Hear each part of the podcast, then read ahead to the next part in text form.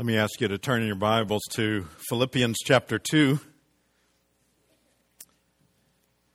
We continue our uh, brief series during Advent on uh, the incarnation. While you're turning, I really hope that you will come uh, to lunch today. Um, if you were planning to go have lunch over at Harbison, you don't want to go near there, I promise you yesterday. It's getting ugly over there. Uh, I, I heard some, not just little beep beep, but people laying on their horns. And so stay here, fellowship with one another. I normally greet at uh, the door down here before Sunday school, and uh, today, because so many people were bringing in their food, I went down to the great hall and greeted the food, the people coming in it will be a great time. So, uh, really, if you did not bring something or if you're visiting with us, we'd love to have you stay for the meal. And we've got some uh, wonderful traditions we enjoy. And we're also going to uh, show our 30th uh, anniversary video. Uh, which is uh, some of you have seen the visitors video, and this is an expansion of of that, and it's the first time it's been seen publicly. So uh, I hope that you will be there for that. Uh, good theology should lead to right living. Now, I say should, it doesn't always, but it ought to if it has its right application. And in the uh, passage before us today, uh, what we have is a little unusual approach by the Apostle Paul.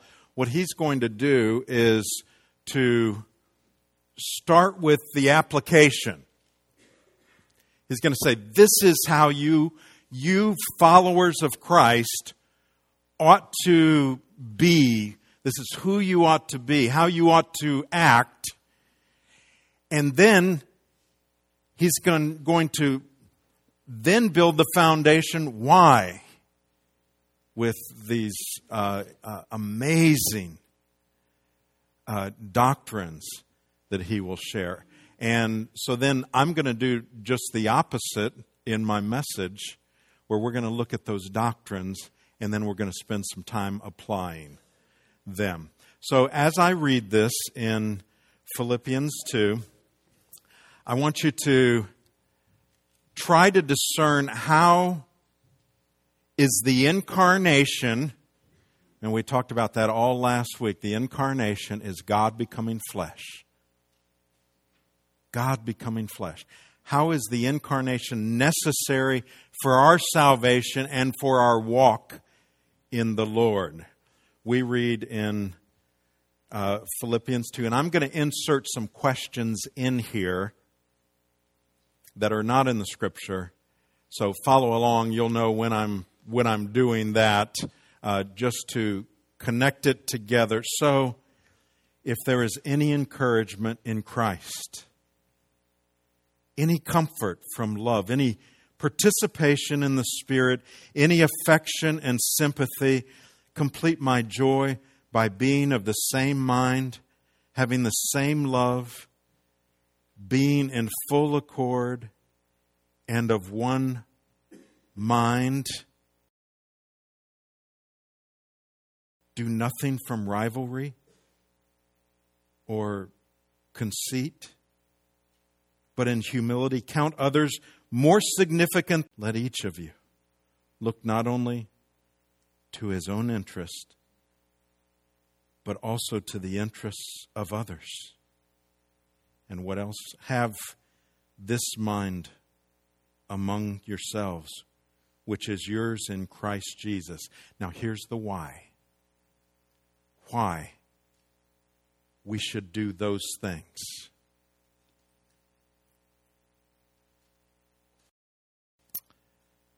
Who, who, though he was in the form of God, did not count equality with God a thing to be grasped but made himself nothing, taking the form of a servant, being born in the likeness of men, and being found in human form, he humbled himself by becoming obedient to the point of death, even death on a cross.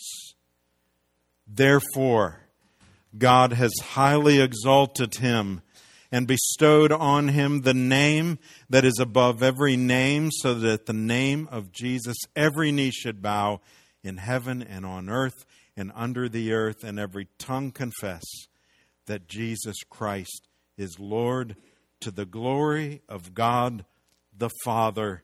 This is the word of the Lord. Thanks be to God. Let's bow together. Lord, as we read that passage, those are impossible demands. If it has to come from our own energy and our own ability and our own endurance, our own willingness, our own humility. Impossible. But you don't tell us to do things that are impossible.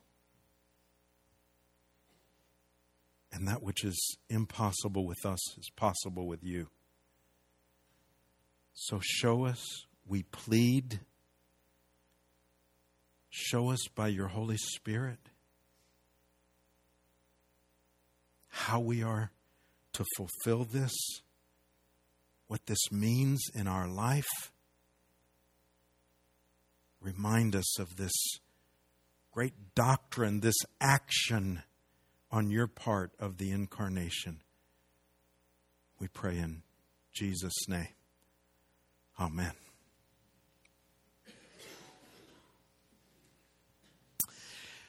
Now, I'm going to use a phrase, and if you if you've looked at the outline at all, you will see this phrase in there. You will hear me using this phrase, and I want to clarify it right up front.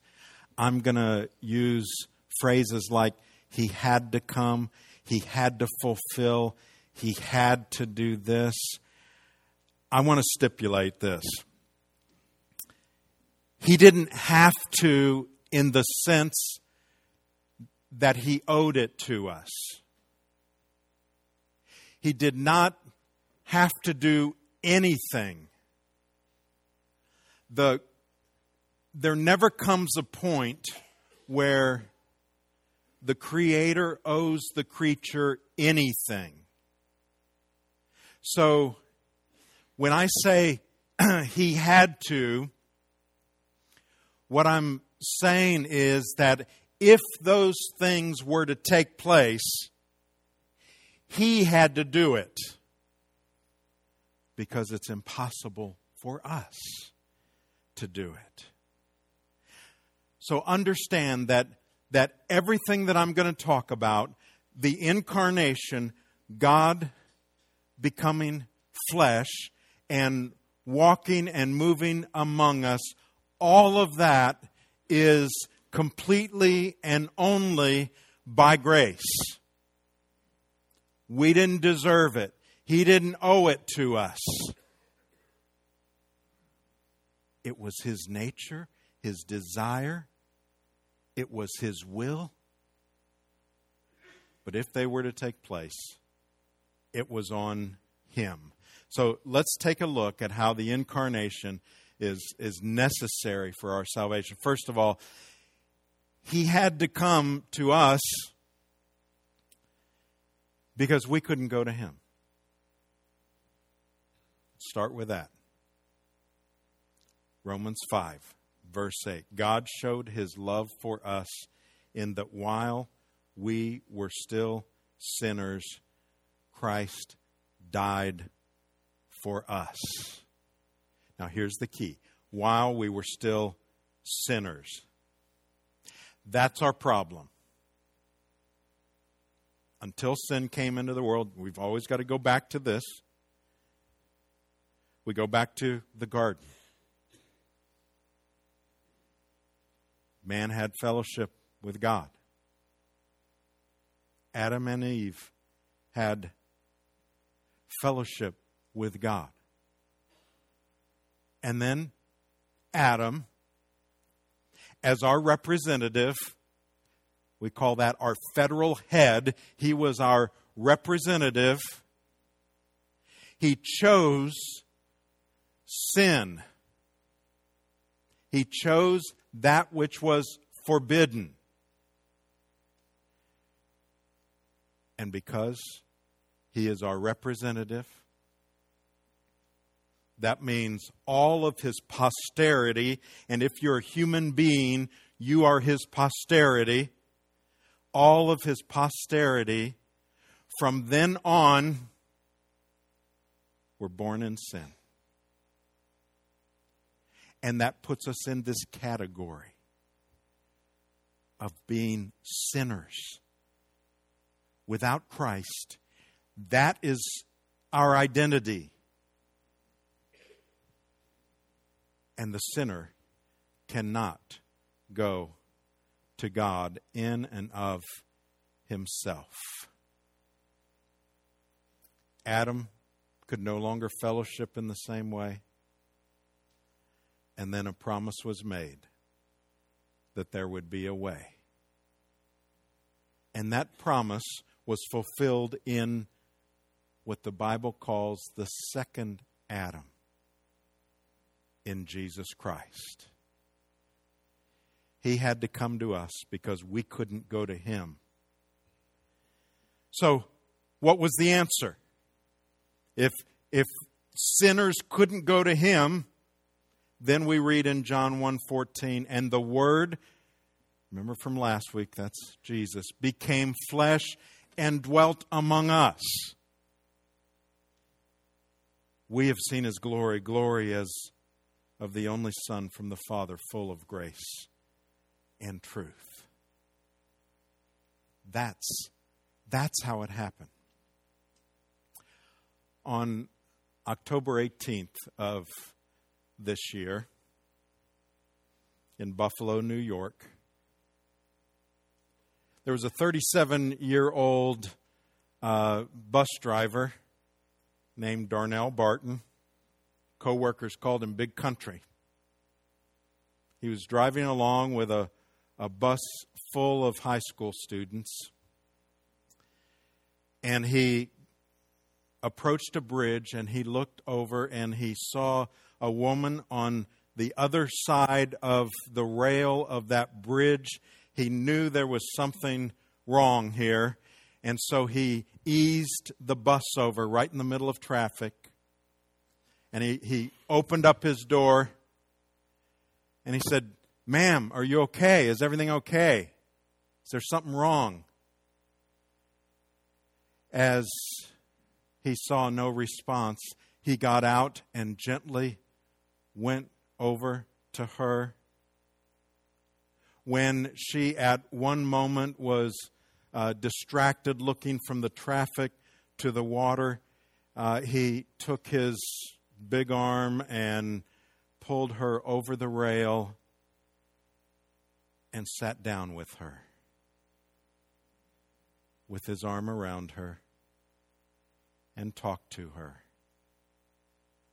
until other help could come. when the other help came, he got back on his bus to a standing ovation by the students. He went to her because she was incapable of coming to him for help. And then he sat with her. The Word became flesh and dwelt among us. I have to think after the resurrection, after the ascension, I suspect when Jesus re entered heaven, he experienced the applause of heaven as well.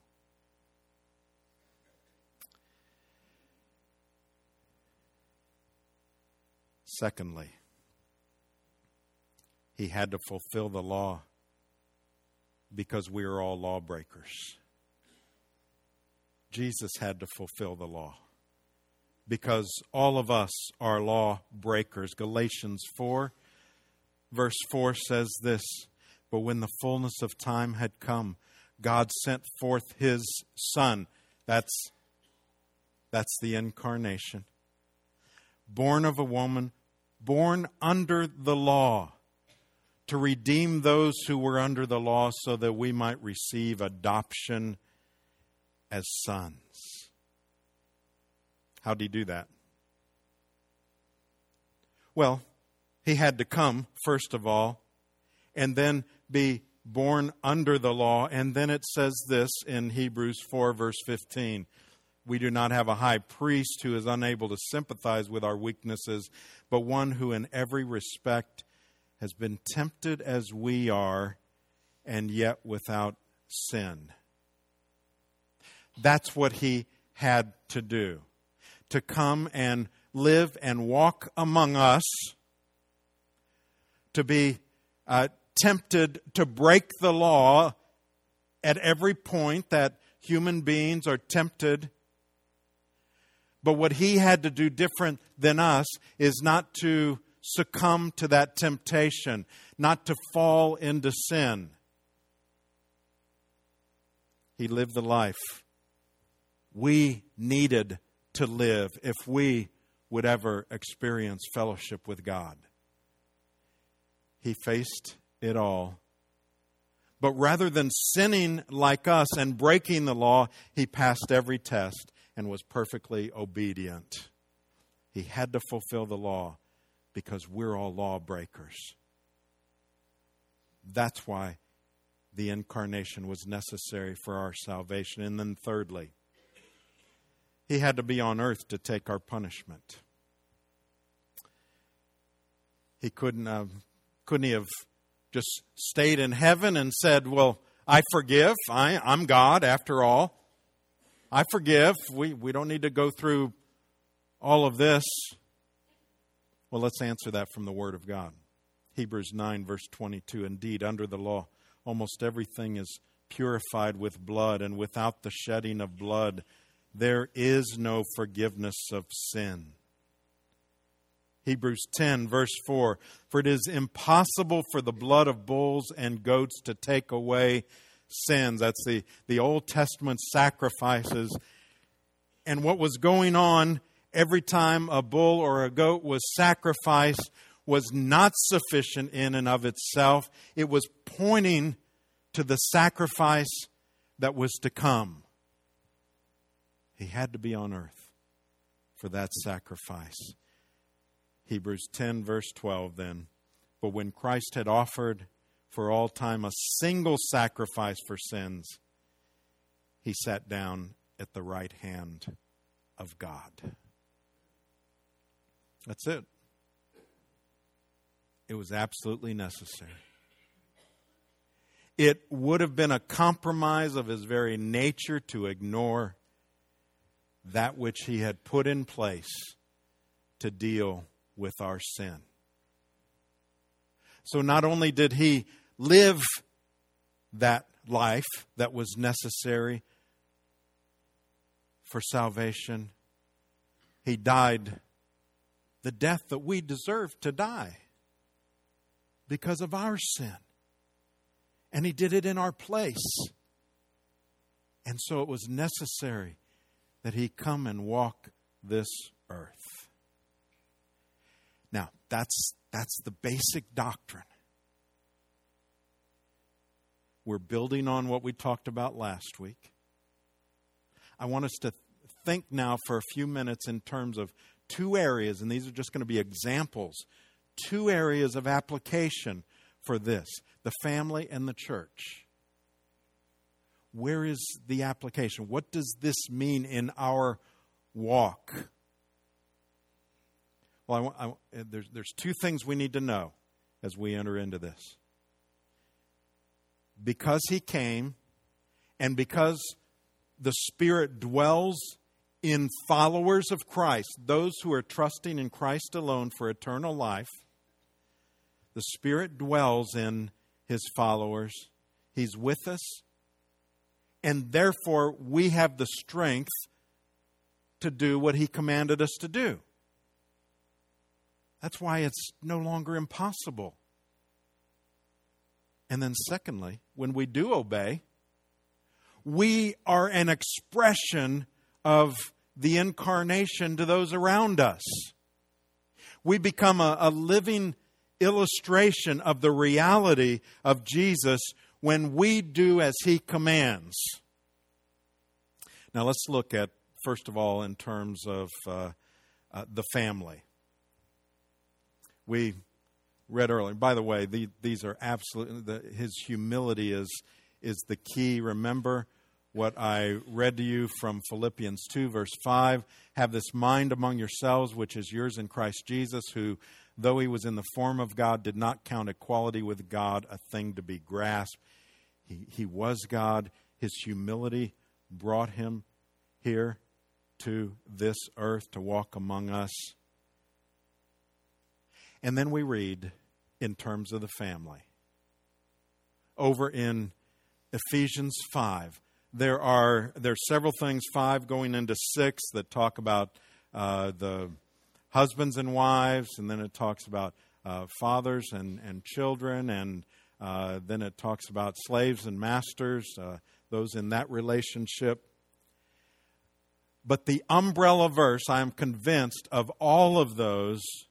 It doesn't start with women. Hear me here. It doesn't start with wives submit to your husbands.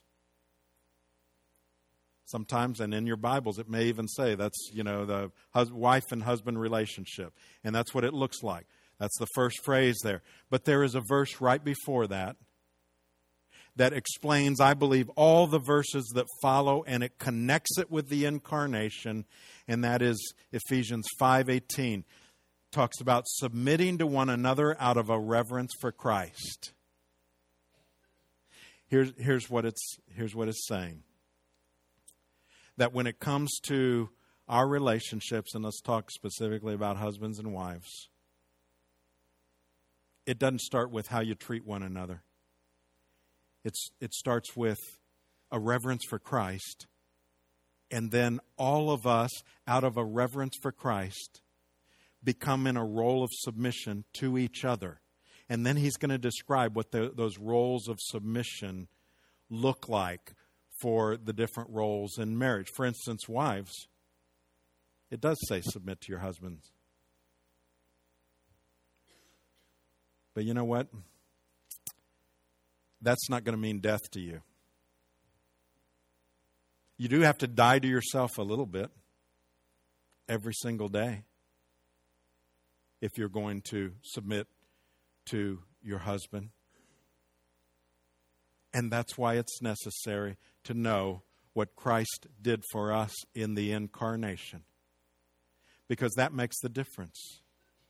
You see, it's not, it's not just saying submit to your husband because he's such a good guy. He is a good guy sometimes, right? now I get an amen, right? And so sometimes it'd be easy to submit. But instead of that, it's connected to out of a reverence for Christ, who is always good and always righteous and always does what's best for us and loves us so much and showed it by submitting himself to the Father and coming to this earth for us.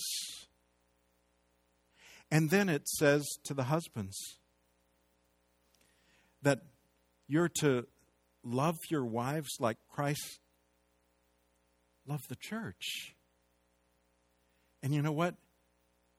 In your own strength, you can't even do that. We can't even do that for one minute in our own strength. Now, you can't think about loving your wife like Christ loved the church without thinking about, well, Christ died for the church. And here's the thing I know you guys, we guys, okay? Here's what you would do. If, if it came down to it, and to protect your wife, you would have to die for her. You would have to take a bullet for her. You'd do it. You, you would do that. Now, here's the, here's the problem with that you're probably not going to be called on to do that. And so it doesn't do a whole lot of good for you to walk around and say, you know, I'd take a bullet for you, you know, because because we usually keep our wives away from places where bullets are coming at us, right? So that's in one way the easy way. But here's the other side of that it calls us not to die for her once, but to die to ourselves every single day. And that means being tender with her, and it might mean picking up some clothes, and it means loving her in, in a different way than those who don't have Christ would love their wives. And, and the reality of that is that that's, that's harder than taking a bullet for her. And yet, that's what we are called to do. But you won't be able to do that unless you every day understand that it's out of a reverence for Christ, who has already showed his love for us by coming to earth. He gave it all up for us. And then we say, you know what? When I don't feel like loving in that way, Christ in me must love her in that way. That's just one example in the family. But what about the life of the church? It includes encouragement. Hebrews 10 says this, verse 24 Let us consider how to stir up one another to love and good works, not neglecting to meet together as is the habit of some, but encouraging one another. Now, that's just that's not just saying, although it does include coming to church, but it's saying being with with with God's people and being with them and when you're with them, you're with them for encouragement. Not just to drain, but to give encouragement as well. Lee Eclov tells the story of a person needing encouragement. He talked about uh, in uh, Christmas Eve service, 11 o'clock service at Fifth Avenue Presbyterian Church, New York City.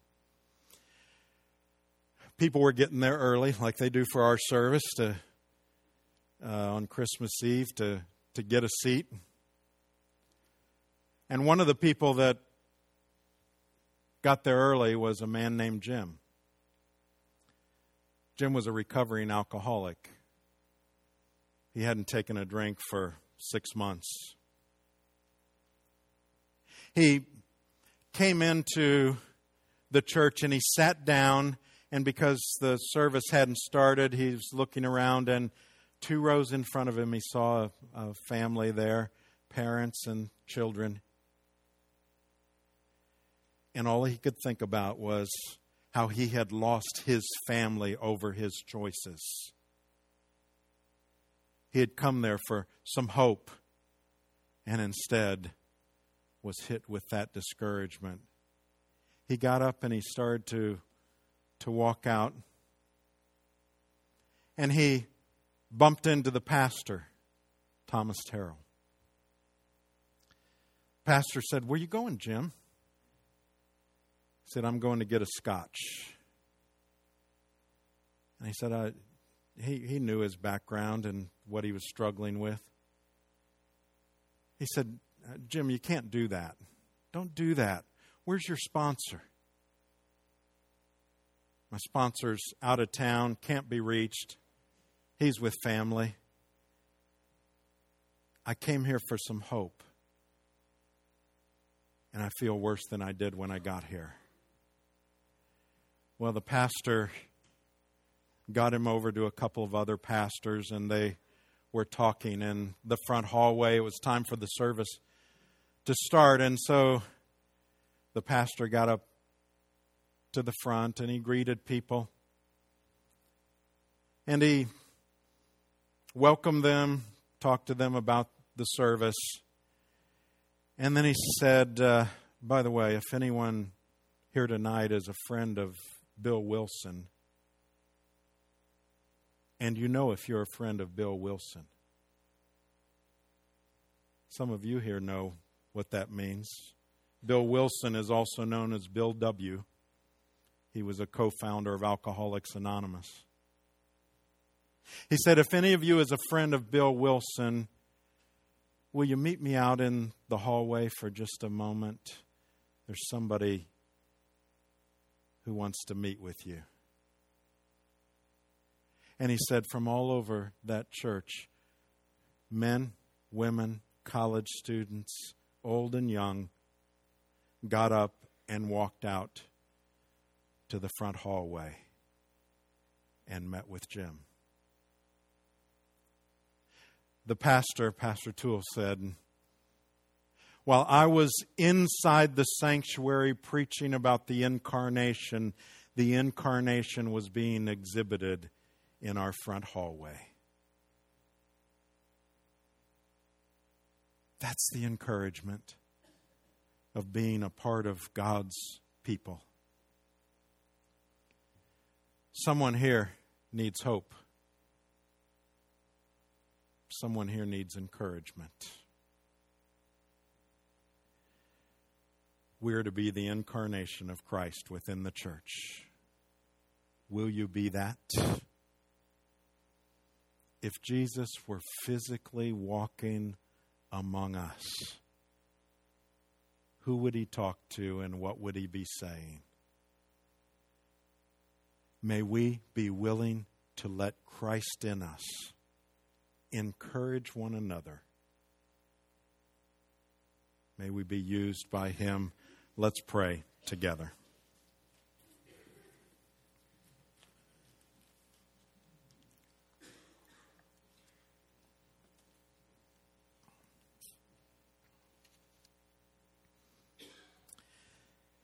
It's always, Lord, easier said than done.